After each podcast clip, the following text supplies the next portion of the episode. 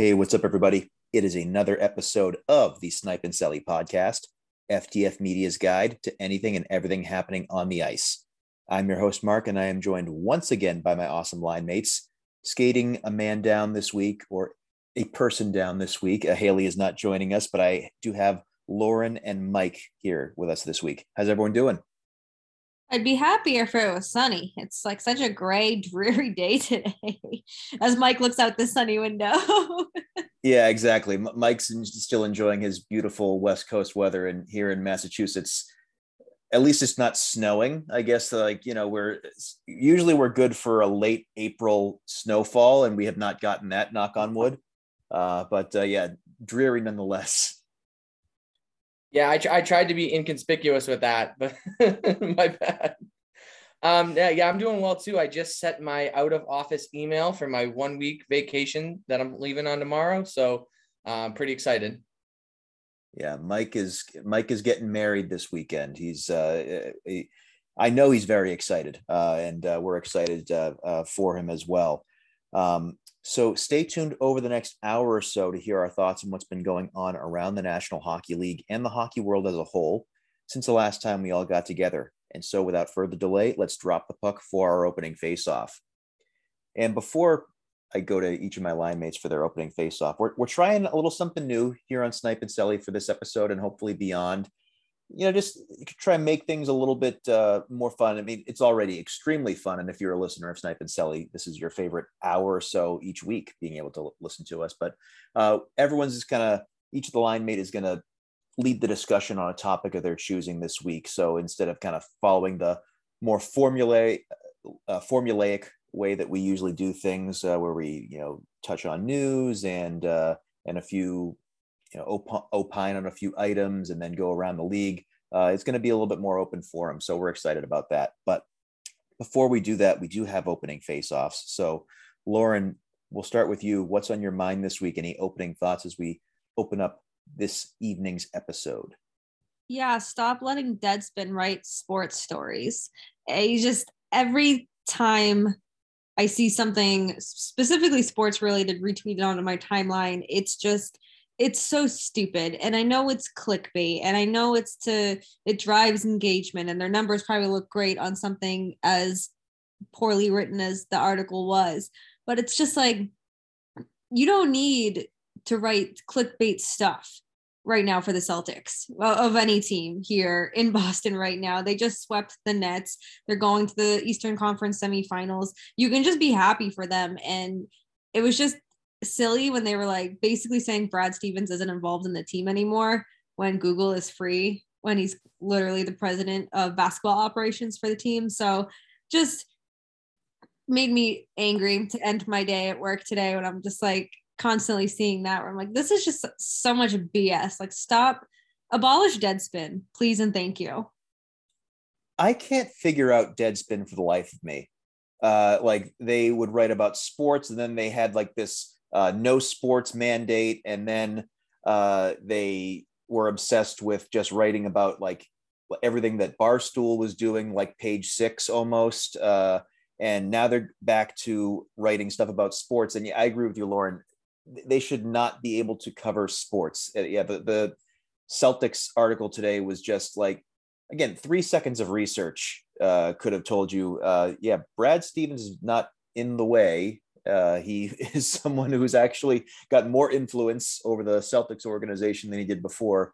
Uh, we're going to turn this to a basketball podcast soon enough. Uh, um, and you know, as it relates to Danny Ainge, you know, the man's in his late 60s, uh, has had a heart problem. Uh, you know, maybe don't try and take shots at, at someone who, you know, for his health, probably needed to step down from his role. So yeah, I know it's clickbait like you, Lauren, and I hate even giving them the engagement, but I even had to give it today. I'd be like, yeah, yeah, like let's stop letting them write about sports because they just they're clueless and you know the the landscape of so many outlets like that is just hey we're going to get clicks if we put something outrageous out there and that's what they did.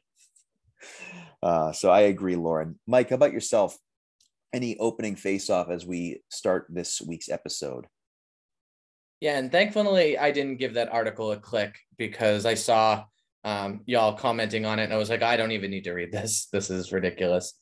Um, my opening face off is about an opening face off, and because uh, Haley's not here, I got to be the one who kind of trashes on the Dallas Cowboys. Uh, I'm, I'm I'm imagining most of you all saw Micah Parsons do the, the the ceremonial puck drop last night. Show me that you've never watched a hockey game without showing me you've never watched a hockey game.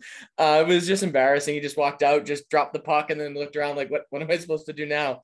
Um, I just thought that was really funny, so I wanted to give that a shout out yeah, that that was a, a, funny video, and it it makes me think of the Jalen Ramsey thing from a few years back, where uh, you know Jalen Ramsey, star at the time Jaguars cornerback, now a uh, Super Bowl champion with the LA Rams, uh, said, "Oh yeah, you know I could step on the ice and uh, you know I could play hockey in a snap."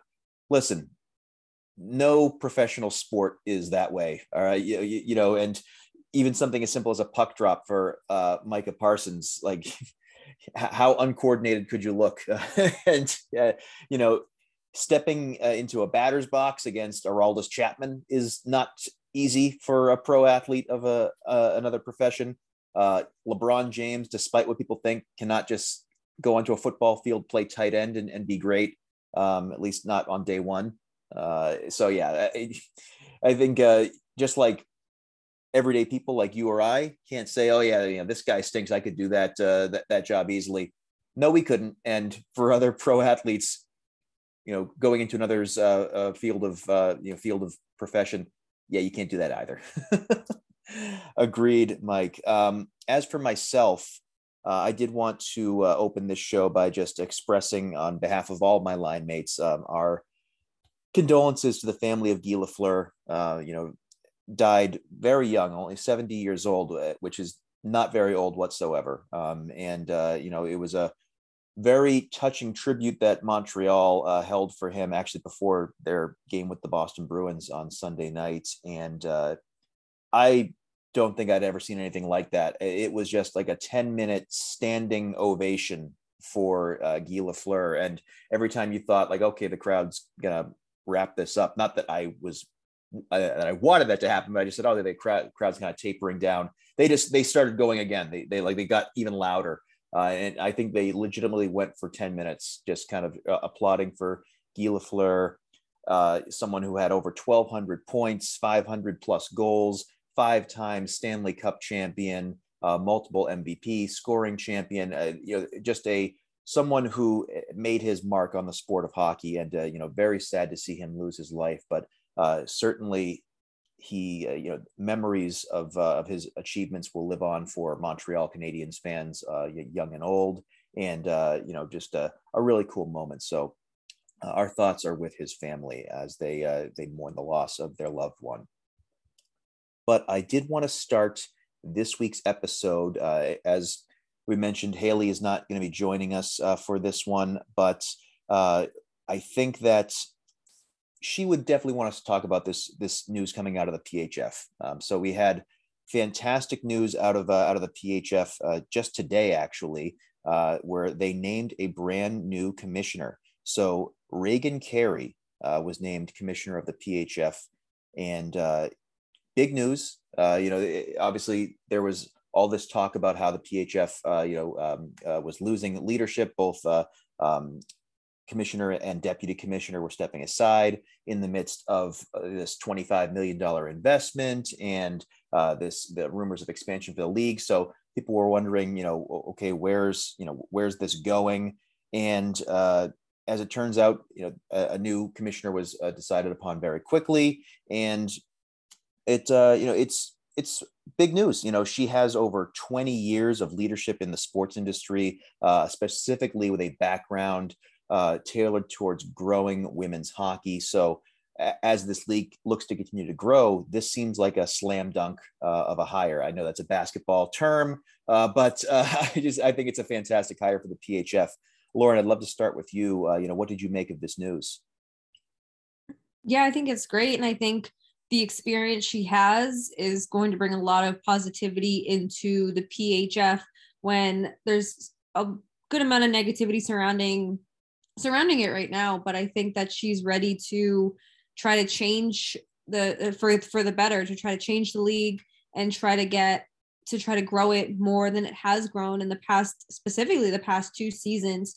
So i'm really excited to see what she can do. And i don't know if you were watching like when they were talking to her on the twitter but her organization of her books was all color coordinated and it was like it was so aesthetically pleasing where i'm just like oh this woman's going to do amazing things it made my ocd very happy attention to detail is always great. Uh, yeah. yeah.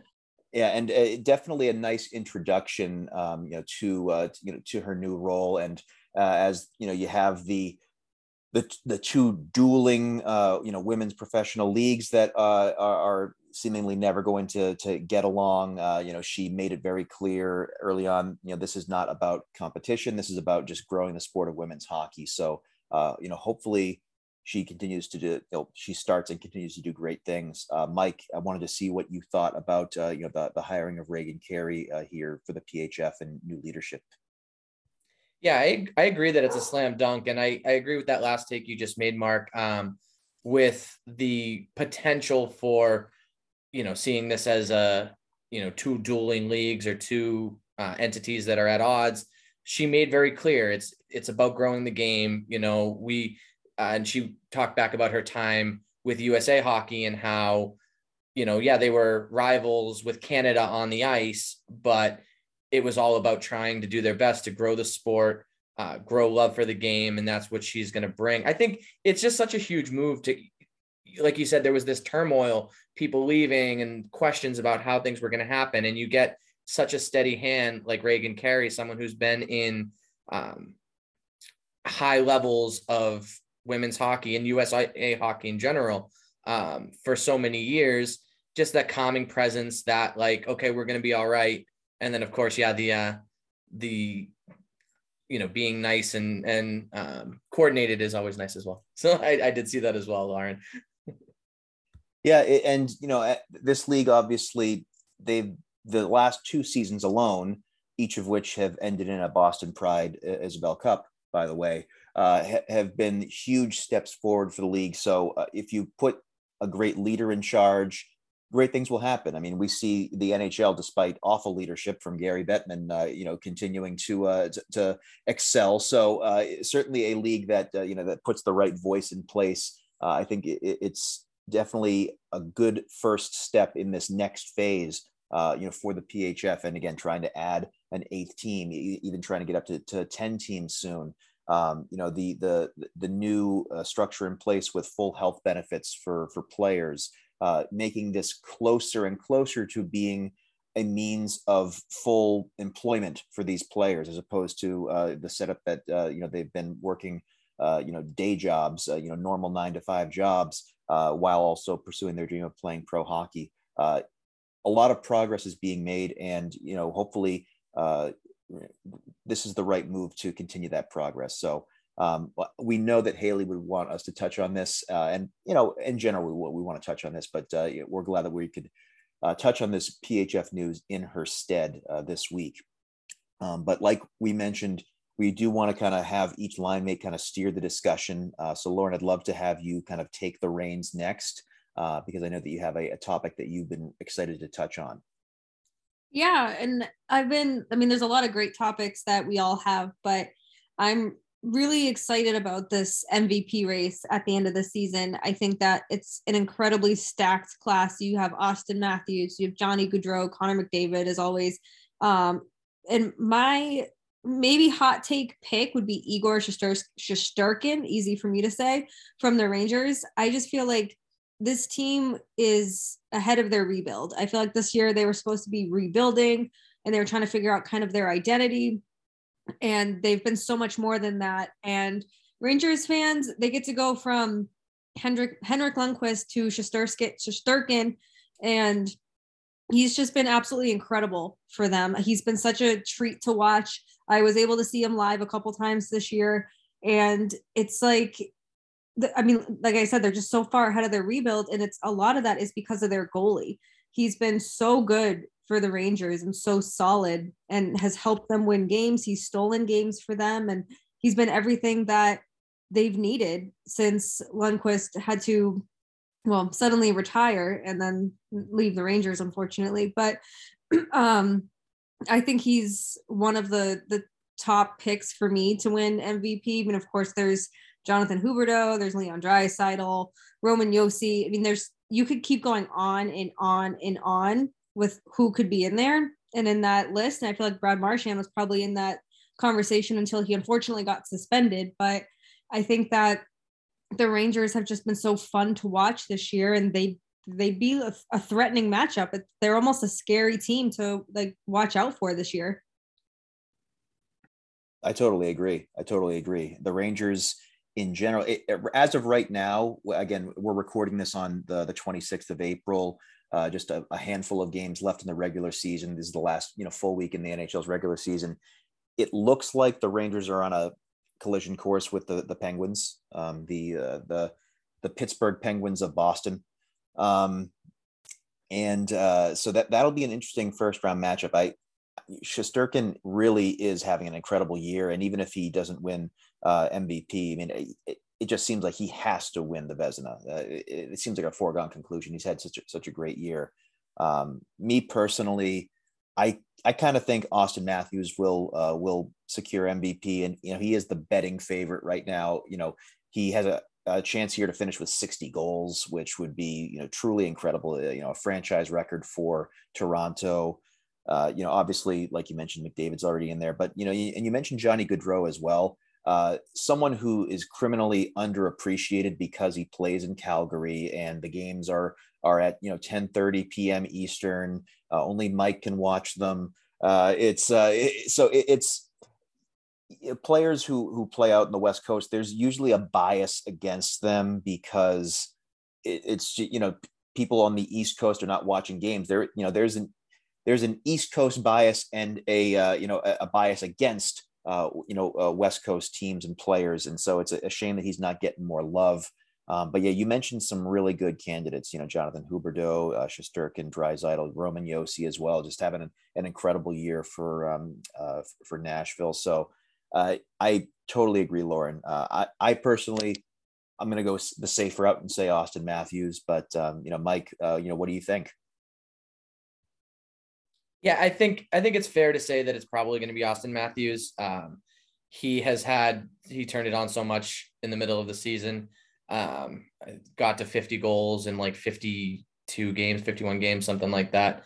Um, very very good season. I think Mark, you might have switched your pick to him at some point um, after we did our initial, or maybe you did it at the beginning. I don't remember. I remember you saying that you thought Austin Matthews was going to win the Hart at some point. Um, he's probably going to win. But I was I was going to bring up Johnny Gaudreau because that is a team that I've been able to watch quite a bit this year and have been enjoying. And he's really turned it on lately.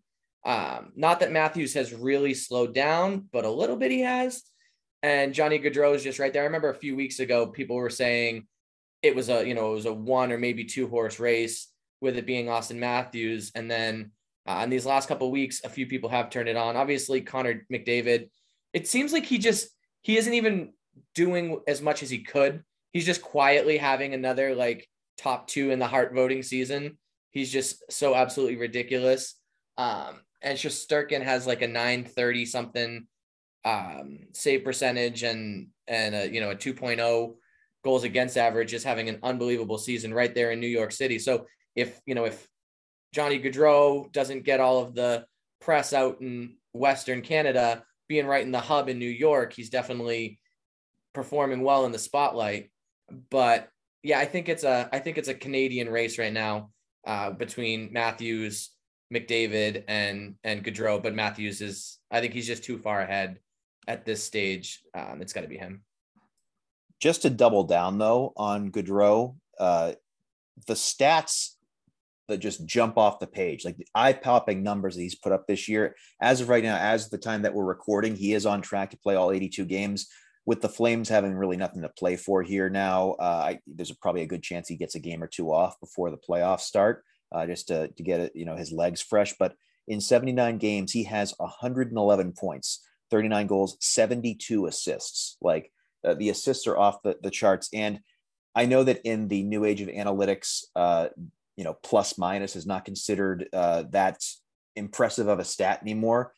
Uh, and I'm not going to go against analytics. There's a, a lot of, uh, you know, in favor of it, but the plus minus for Johnny Gaudreau this year. Uh, if I don't know if either of you have looked this up, but if not, if you had to guess, what would you think Johnny Gaudreau's plus minus is at this year? I, I had seen it earlier today when I was preparing for this session, so I won't say it. Lauren, have you seen this already? I haven't, and I don't want to sound like a fool no matter which way I go. Uh, 23. Like triple that. See, I told you I was going to sound like a fool.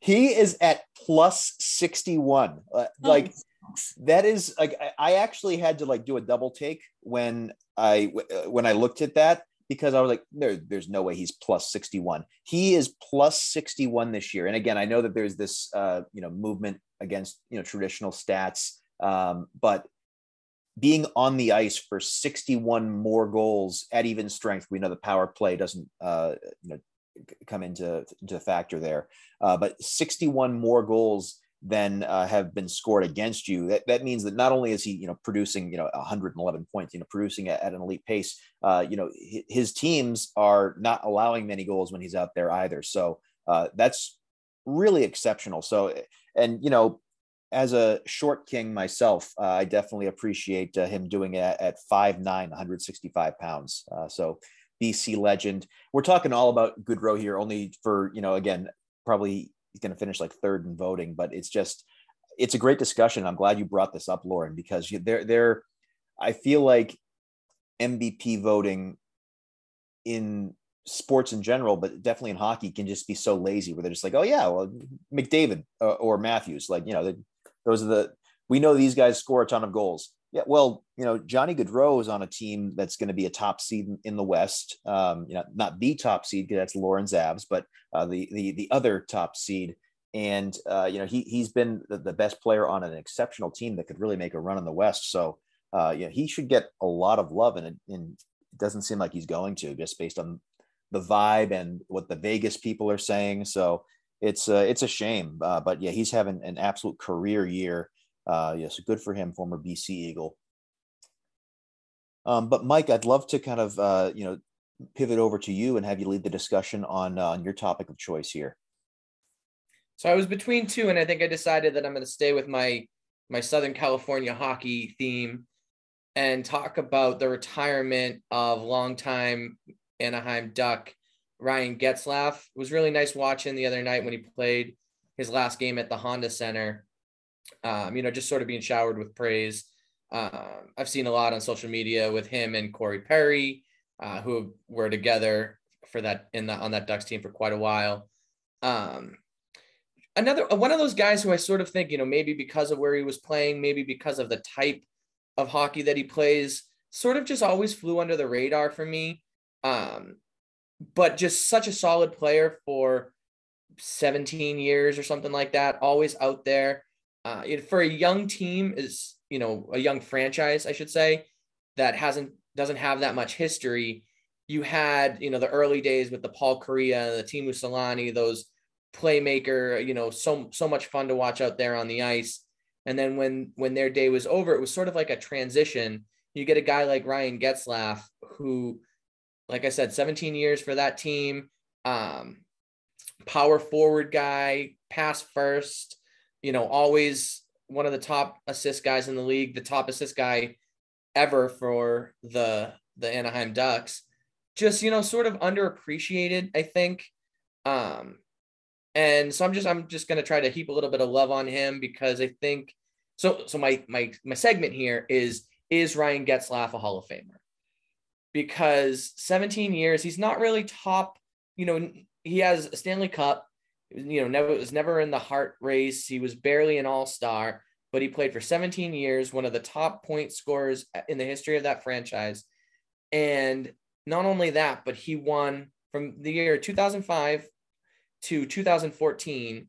He won a World Juniors Championship, he won a Stanley Cup, and he won two gold medals in the Olympics to go along with being one of the most prolific players in Anaheim Ducks history so I think that sometimes we need to recognize the un- under recognized. And I'm going to go ahead and say that in a few years, Ryan Getzlaf should be in the Hockey Hall of Fame because hockey, unlike you know baseball and football, is not specifically to the professional league, the Hall of Fame. It's not the MLB Hall of Fame or the NFL Hall of Fame. It's for all of hockey. I think basketball is the same way. And so I think that his his time with the Ducks, his championships, his international experience, uh, Ryan Getzlaf should be in the in the Hockey Hall of Fame. Very well said. I love it, Mike. And you're right. Basketball is the same way. Um, the uh, the exceptional uh, Naismith Basketball Hall of Fame in, in Springfield, Mass. There's not many reasons to go to Springfield, Mass, but uh, if you go out to the the Basketball Hall of Fame, you can always have a good time out there. Uh, I'd love to get out to the Hockey Hall of Fame uh, uh, in Toronto uh, one of these days. Uh, I've never been. I'm sure it's incredible. Uh, Toronto's a great city. The one time I was there, I enjoyed it. Um, but like you said, it is encompassing of international play, uh, you know, a- amateur play, you know, World Juniors, uh, collegiate play. Uh, so you know, it is the whole sport of hockey. And Ryan Getzlaf, like you mentioned, is super accomplished between his Olympic golds um, between uh, you know World Juniors and you know what he did in the National Hockey League. I, I agree with you. I do. And and in terms of NHL contributions, my kind of barometer, and I'm I'm not a Hall of Fame voter, so it, what my barometer doesn't matter. But in in my opinion, it does. Uh, I think a thousand points is like a threshold that if uh, you don't have to hit a thousand points, because of course defensemen very rarely going to do that um, and some forwards, uh, you know, might be more defensive minded. But uh, in my opinion, if you reach 1,000 points in the National Hockey League, you're a Hall of Famer. Um, so that that's a that that's and uh, Ryan Getzlaf did that this year. Um, he uh, he you know finished his career with 1,019 points, 282 goals, 737 assists. Uh, he is so old that uh, he was actually drafted when uh, the team was Disney owned and were the much better Mighty Ducks of Anaheim. Uh, still criminal that Disney does not allow the team to wear those uniforms on a consistent basis uh, and you know retain the Mighty Ducks moniker uh, despite uh, change in ownership. But you know Disney's going to Disney, I guess.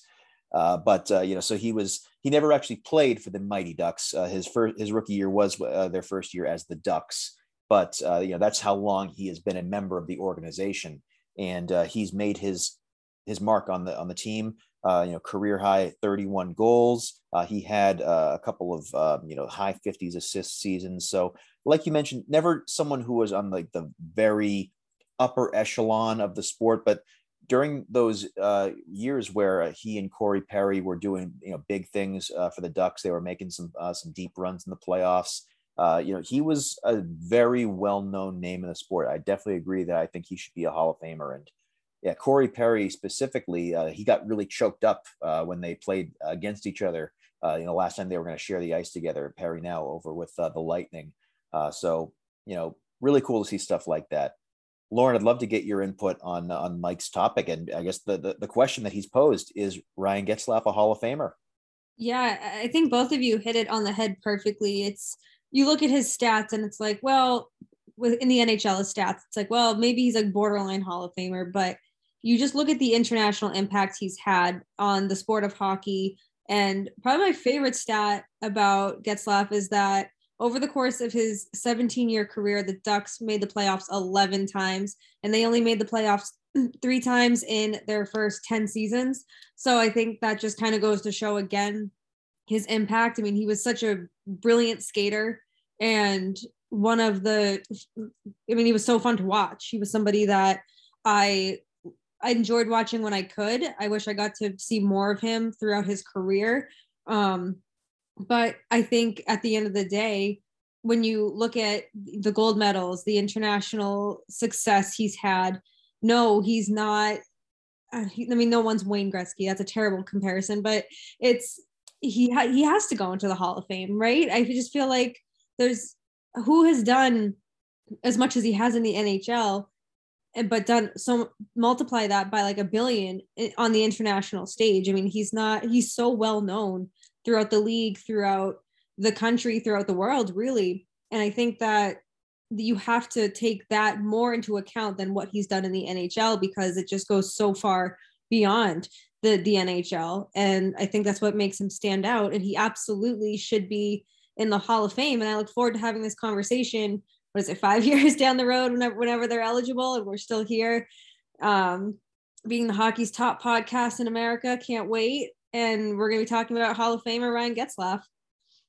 Yeah, I mean, at, at that point, uh, we're going to be in like a big studio. Um, you know, obviously, we'll still be on. Uh, Lauren and I will be on the East Coast. Uh, Mike will be on the West Coast. Uh, Haley will never leave Texas. So, uh, I mean, we'll be so successful that we'll just have multiple studios. I think that's uh, that, that's what we'll have, and uh, we'll, we'll, be having this uh, this debate. We'll be all patting ourselves on the back, saying, "Yeah, we see we called it uh, after Ryan Getzlaf's final game that he's a Hall of Famer." Uh, so glad to see that we're all in agreement there. Uh, thank you, Mike, for for bringing up that topic.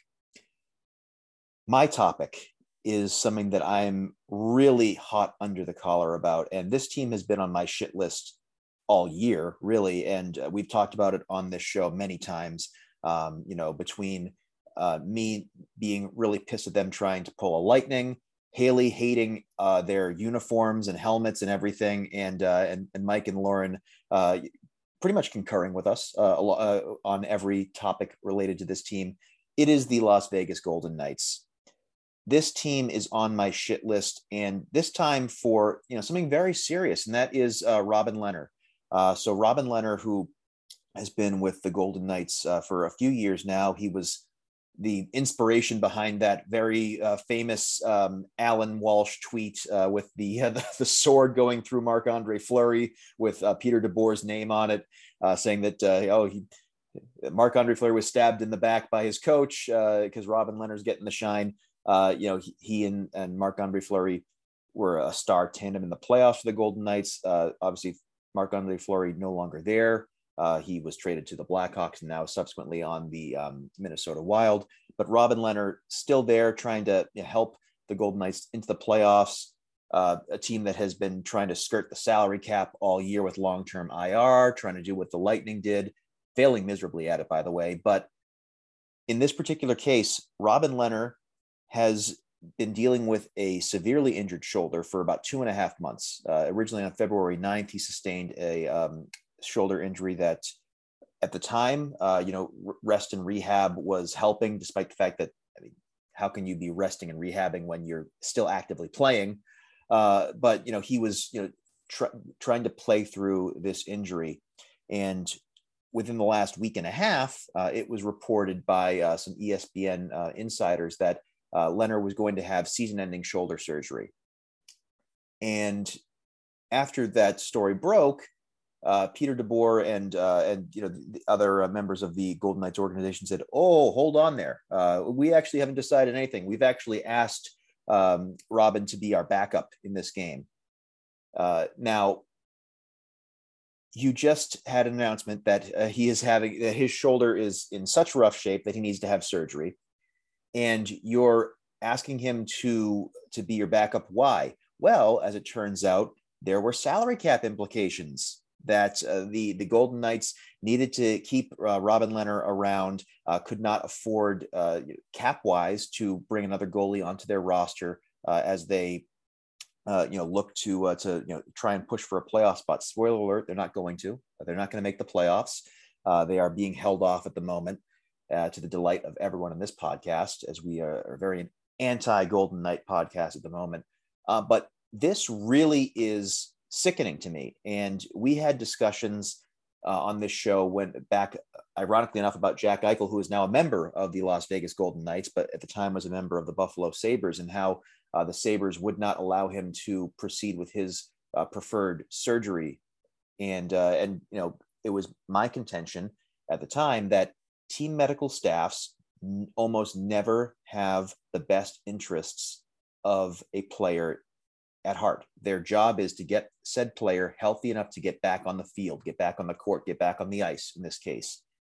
And now we're seeing even the team itself.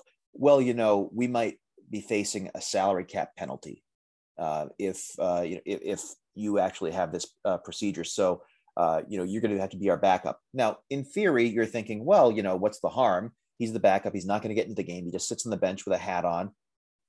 Okay, well, what if you're starting? What if Logan Thompson gets injured? uh, you know, who who uh, who started for the Golden Knights that that night.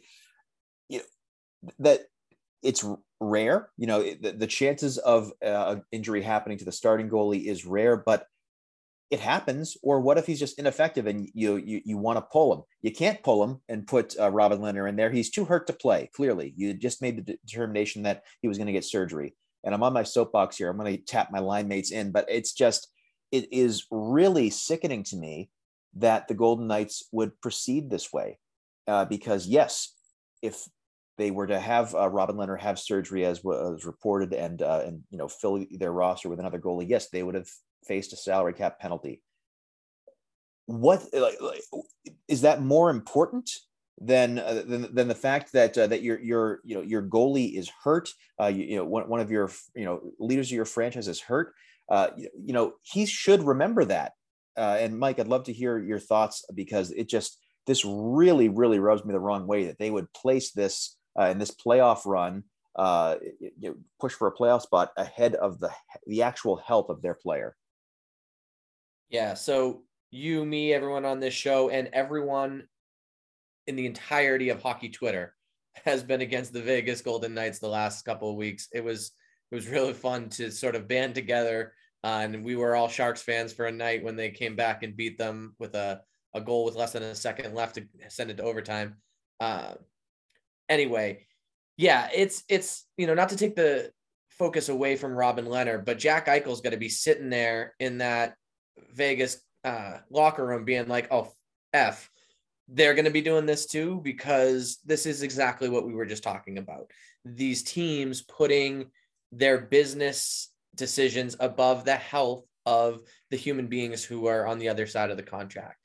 And, you know, Robin Lehner has been through a lot, not just with you know his current shoulder injury but like give the guy a gosh darn break all right you know you you've been trying to mess with the cap. You got caught by it.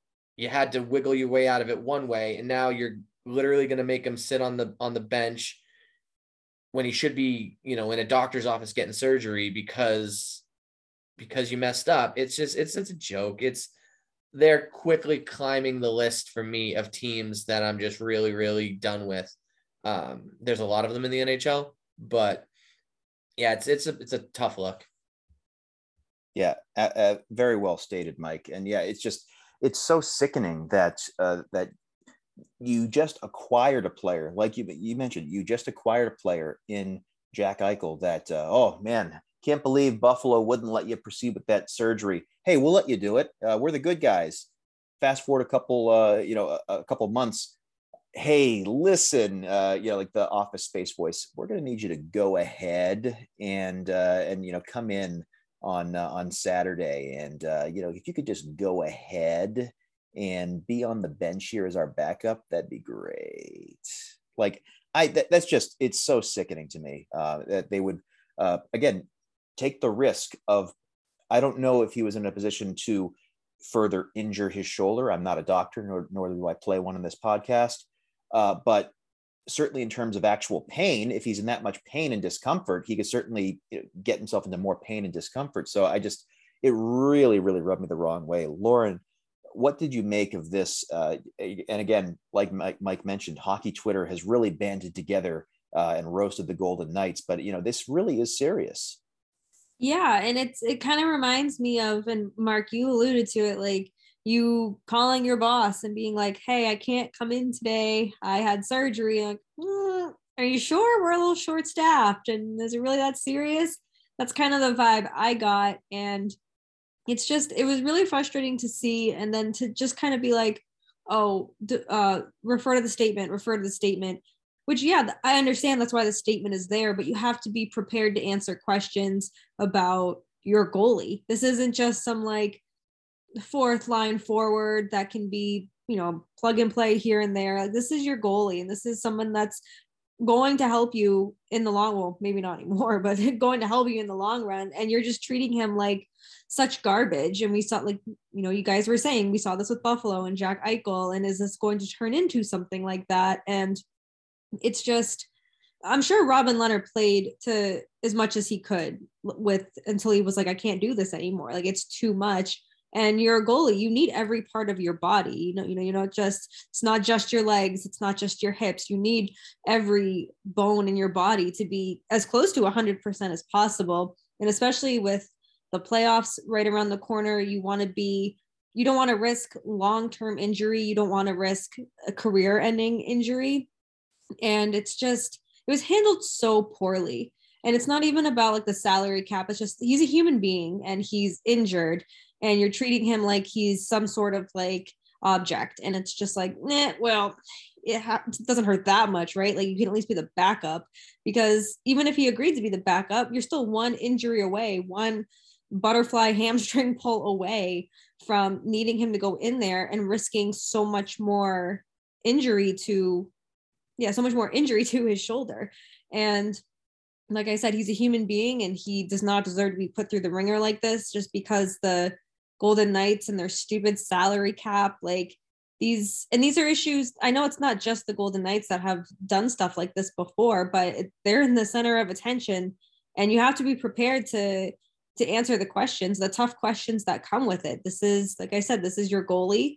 This is a human being, and what does this mean for his future going forward? Not just with the Golden Knights, but with the NHL, because I certainly wouldn't want to be playing for a team like the Golden Knights that's I mean the salary cap it's the salary cap whatever but just how they're treating their players when they're going through an injury. And it's like it's not like he's stepping away for you know to his mental health and or anything like that. Like he's got a, an injury to his shoulder and it's not like oh just take a few days away from the team and you'll be okay right? Like no he's going to need surgery and maybe this could have been avoided if he was just rested properly or if he was taken care of properly by the Golden Knights. I don't know. I don't know the extent of his injury, but it's just it's just really annoying to see that human beings are just getting treated like they're they're whatever. Like they're just like, nah, but you're fine. We'll see you next next year. See you tomorrow. Refer to the statement. Like, give me a break yeah especially like you mentioned lauren that refer to the statement it just seems so dehumanizing like oh we well we don't want to answer questions about this so yeah you know refer to the state. Yeah so so awful and listen i don't want to accuse the golden knights of anything more than they've already been proven to do uh, but you know it, it's in the report uh, that has come out that you know he was consulting robin lehner was consulting with team medical staff and uh, you know they said you know hey listen it's just a, a pain tolerance thing you can play through it and listen, we we had a very somber, sad story about Jimmy Hayes, and he passed away, and uh, how he was, uh, you know, addicted to painkillers, and you know that started at the NHL level, uh, and you know, team medical staffs on every stop along the way, just kind of pumping him full of painkillers. Hey, take these, you can stay on the ice. Was that happening to Robin Lehner uh, here in, uh, you know, in Vegas?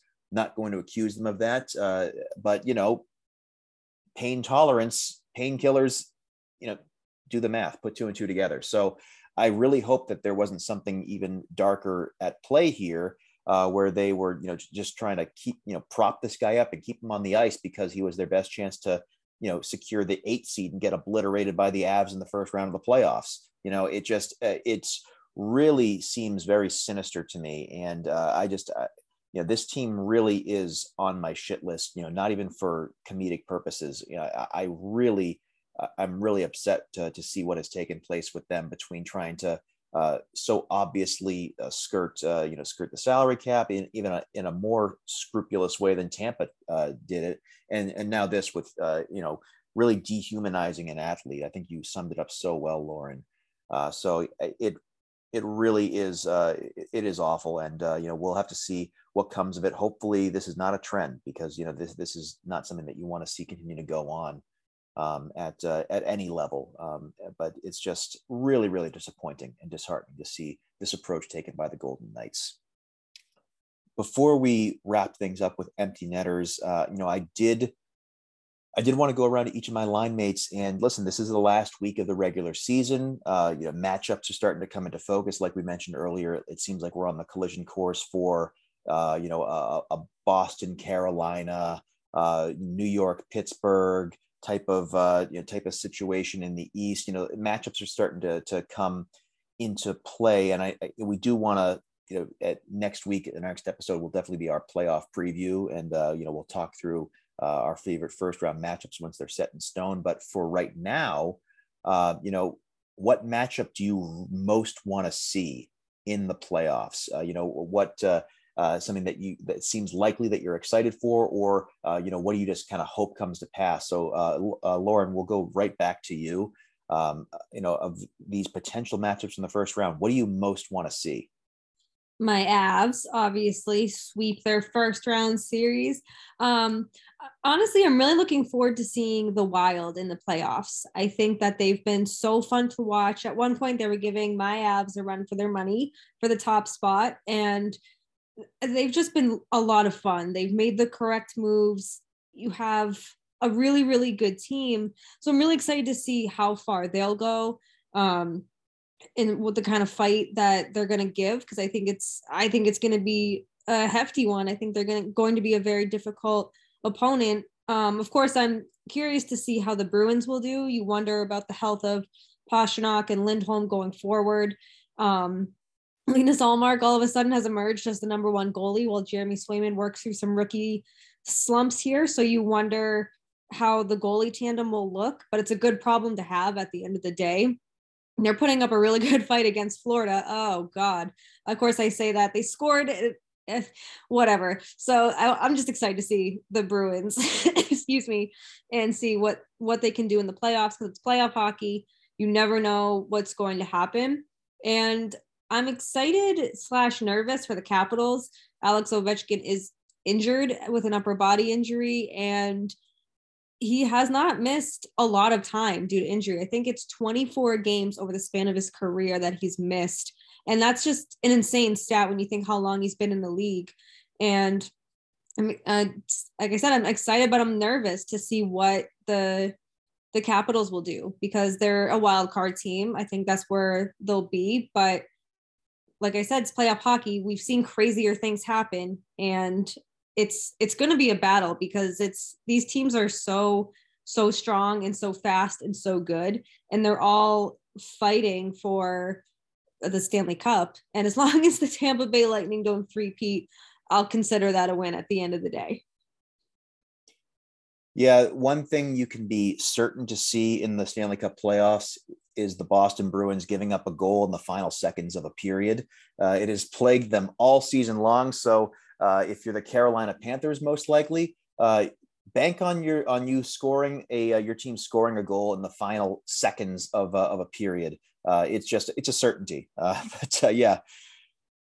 very well said, Lauren. Mike, how about yourself? you know, out of the, kind of some of these rumored matchups, or what kind of seems already set in stone, what are you most looking forward to in the first round of the playoffs? So I'm always so bad with figuring out seating in the NHL, but I think it's like you were just saying, Lauren. I'm interested to see Washington. Uh, I think that that probably matched up with Florida, right? Um, the so Florida, who's been my team all year to represent the East, um, you know, they're up and coming. Um, Washington, obviously, they've been around the block. They've got, you know, they won a, a title a few years ago. They got a lot of veterans. Um, so I want to see if Florida, who, you know, obviously they lost to the eventual champions in the first round, last year if they can sort of get over that hump. Um, I'm excited to see the LA Kings in the playoffs. They sort of turned it on the last little bit. It looks like they're headed for a matchup maybe with um, with the Oilers, um, which would be fun. You know, it's always fun just to watch the Oilers in important hockey games, even though they only ever play one round. Uh, but they just they can be such a dynamic team. Then the playoffs come around and they can't score anymore. You know, they get swept by a team like Winnipeg. So maybe uh maybe the LA Kings will will make it into the second round. I'm I'm excited to see that. Anything that um you know brings South uh, South uh, California hockey to the forefront is good for me. Um, obviously Boston, Carolina, because I'm a I'm a Bruins fan, and yeah, Minnesota's another one. I love I've loved that team all year. So uh, and I would love to see them beat. Right now, I'm I'm looking at a thing right now. The potential matchups looks like they'd match up with St. Louis. So that's an easy um easy rooting for for Minnesota. in that situation, uh, especially because we all rooted for them. I think on the um, the Winter Classic, and then they got crushed. So it's revenge time. Yeah, very well said uh, as well, Mike. For for the LA Kings, this is a situation out of all uh, Western Conference playoff teams uh, that that are currently have a, a, spot locked up. They've scored the fewest goals. Uh, I look forward to their matchup with the Oilers, where suddenly they become an offensive juggernaut. You know that the the LA Kings are going to be scoring four, five goals a game uh, because come playoff time, the Edmonton Oilers cannot stop. the, these games will be five, you know, six to five, five to four. Like these will be high scoring games because they Draisaitl and McDavid will score a bunch of goals, but they are going to give a ton right back. So I look forward to the LA Kings finding their offensive legs in that uh, that first round. Um, but listen, I, I talked uh, I talked about Johnny Gaudreau enough in this episode, uh, so I, I, I have to talk about the Calgary Flames. Uh, I really do think that uh, that they'll have uh, a really appealing first round matchup, whether it is Nashville or Dallas. Right now, it could be either or. Uh, I think that the Flames will have an easy time in the first round, so I'm looking forward to seeing actually being able to see the Flames play hockey because it's very rare, even with this new TV setup with you know ESPN Plus, more games being on. I didn't get to see a ton of the Flames this year. So I'm looking forward to actually being able to see them in the playoffs. I do think they could make a deep run. Uh, you know, they're a very impressive team. Um, and I am excited for this Toronto Tampa Bay matchup. It's pretty much locked in, it's pretty much set in stone at this time. Uh, listen, that is for, at least for me as a Bruins fan, uh, I'm between a rock and a hard place because I have a sworn uh, you know, allegiance to rooting against anyone who plays Tampa because uh, I, you know, back to back cups, uh, circumventing the cap. I want their season to end. I don't want uh, them to make another run. But the Maple Leafs curse needs to continue. Uh, their postseason futility is now a senior in high school. Uh, it has been 18 years uh, since they've won a playoff series it's great to kind of troll Maple Leafs fans uh, and see the the still images of Maple Leaf Square and them, uh, you know, crying into their Molson. Uh, it really is fantastic. I despise the Maple Leafs. I don't know who to pull for in this series. I can't pull for anyone. I am just going to respect what happens because either way, I'm going to be annoyed that one of these teams moves on, uh, but I'm also going to be very pleased that one of them loses. Uh, so it, it, really is a win lose situation, um, but at least there will be a win there. But I think it'll be a very entertaining series. Tampa had kind of fallen on some tough times late in the season, but they've they've picked it up recently, and uh, the Maple Leafs really have had a surging second half. But I just I can't trust that goaltending situation. Just like the Oilers, Maple Leafs, I never trust goaltending situation for either of those two teams in the postseason. So if hard pressed, I would have to predict that the Lightning uh, pull that off. But you know, we'll have a full post-season preview episode that we can talk about this in, in uh, some more depth. Um, but yeah, I'm very very excited uh, to, for that matchup as well. That should be very entertaining. Uh, so before we wrap things up here, I did want to go around to each of my line mates and have them share their empty netters uh, for this week. So, uh, Mike, we'll go back to you. Uh, any closing thoughts as we wrap up this week's episode? Yeah, we mentioned Ovechkin getting hurt and uh, you know a questionable status for the playoffs, uh, but I just got to give him a shout out. Nine seasons of fifty or more goals. Uh, it's only happened twice. You know, two only two other people have done it. Obviously, the great one Wayne Gretzky, and then uh, the late great Mike Bossy, who did it nine years in a row. Uh, neither Gretzky nor Ovi have done that. But what a ridiculous accomplishment! Nine nine seasons scoring 50 goals or more. Um, so kudos to you. Um, a couple more seasons and you'll have that record, man. Yeah, and and to put this in perspective with Ovechkin, uh, to for how rare it is for him to uh, to you know miss time due to injury uh, or miss time in general. Since he came into the league in uh, 2005, he has played 97% of Capitals games. Like this guy just does not get hurt. He does not go by the TB12 method. This man runs on steak and potatoes and vodka. Um, and uh, he just goes out and, and, like Mike mentioned, just rips 50 goal seasons. So, uh, you know, it's rare to see him actually miss a playoff matchup. Not that I think the Capitals really had much of a chance of uh, beating Florida the way that Florida is playing right now. But uh, you know, with OV, you always have a puncher's chance, especially if you can. You're in a series where you can, you know, net yourself a few power plays, maybe some bad officiating uh, that can always, uh, you know, turn around a series, turn around a game. So, uh, but yeah, kudos to Ovechkin for you know continuing to play at such a high level, and, and it'll it'll definitely be tough to see him potentially miss, uh, you know, the first at least first few games of that playoff series. Lauren, how about yourself? Any final thoughts as we wrap up uh, this episode? An empty netter for you. Yeah, I just want to shout out Mike. He's got quite the weekend ahead of him. So super excited. And I hope they have the best time, the best vacation, the best wedding, and that the weather is absolutely perfect. If it's not, I will personally come there and fight. So I just want to shout out Mike. It's obviously exciting times between Bruins playoffs and a small little wedding thing, you know, little thing there. Yeah, definitely a lot of events happening for the crew of Snipe and Celly between, you know, Mike getting married here uh, at the start of May, Lauren in August. Uh, Haley is finalizing her divorce, which is a good thing uh, for her. She's very happy about it. And then there's me, who's I, am just I'm I'm doing nothing, uh, but uh, I'm I'm supporting all of my line mates in their big events. Uh, so yeah, very excited for Mike getting getting married this weekend. Um, as for myself, uh, Mike actually mentioned it um, in uh, in his empty netter in passing, but another unfortunate um, unfortunate death in the hockey world. A very very nice man, world class human being, Mike Bossy, New York Islanders legend, passed away um, over the past week and. Uh, I was fortunate enough to met Mike a couple of times um, when I uh, the season that I interned for the Islanders. He was still around the team. Nicest man you will ever meet. Uh, very gracious with his time. You would never uh, guess that he was, uh, you know, a hockey legend. Just you know, just seemed like he was a regular guy.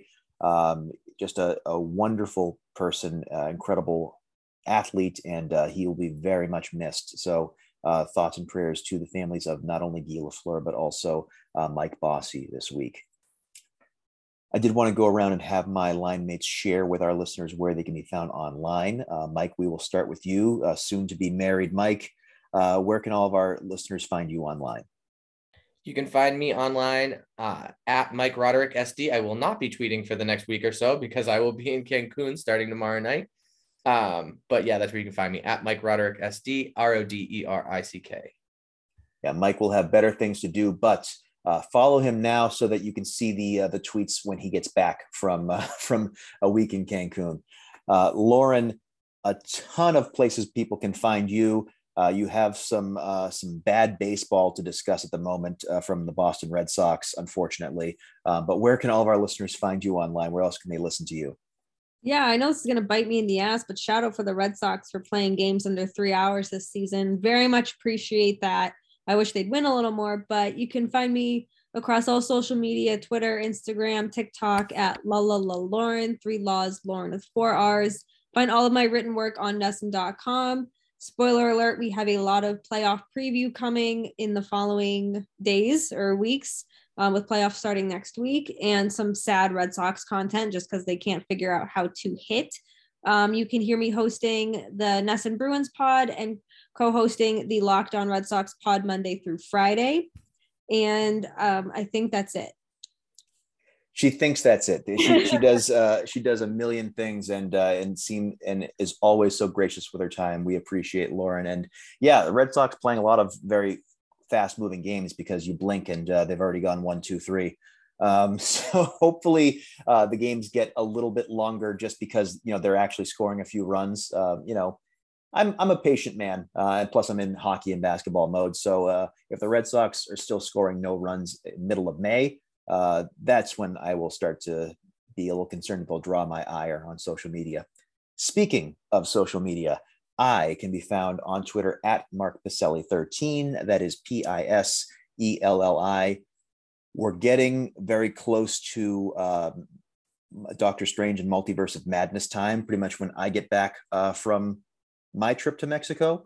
Uh, it'll be pretty much uh, movie time. So uh, I will be firing off lots of tweets about what is sure to be an epic movie, uh, as well as some basketball and um, and hockey related tweets. I actually emptied the clip of receipts I had last night following uh, the Celtics Nets series. A lot of people who uh, were clowning the Celtics. Uh, I kept track of all of you, and uh, I it felt good. I needed a cigarette after. Uh, no, I'm just kidding. I don't smoke. Um, but that is going to do it for this episode. Uh, we look forward to rejoining you next week and talking some Stanley Cup playoffs. Uh, and until the next time we all get together, enjoy the action on the ice, everybody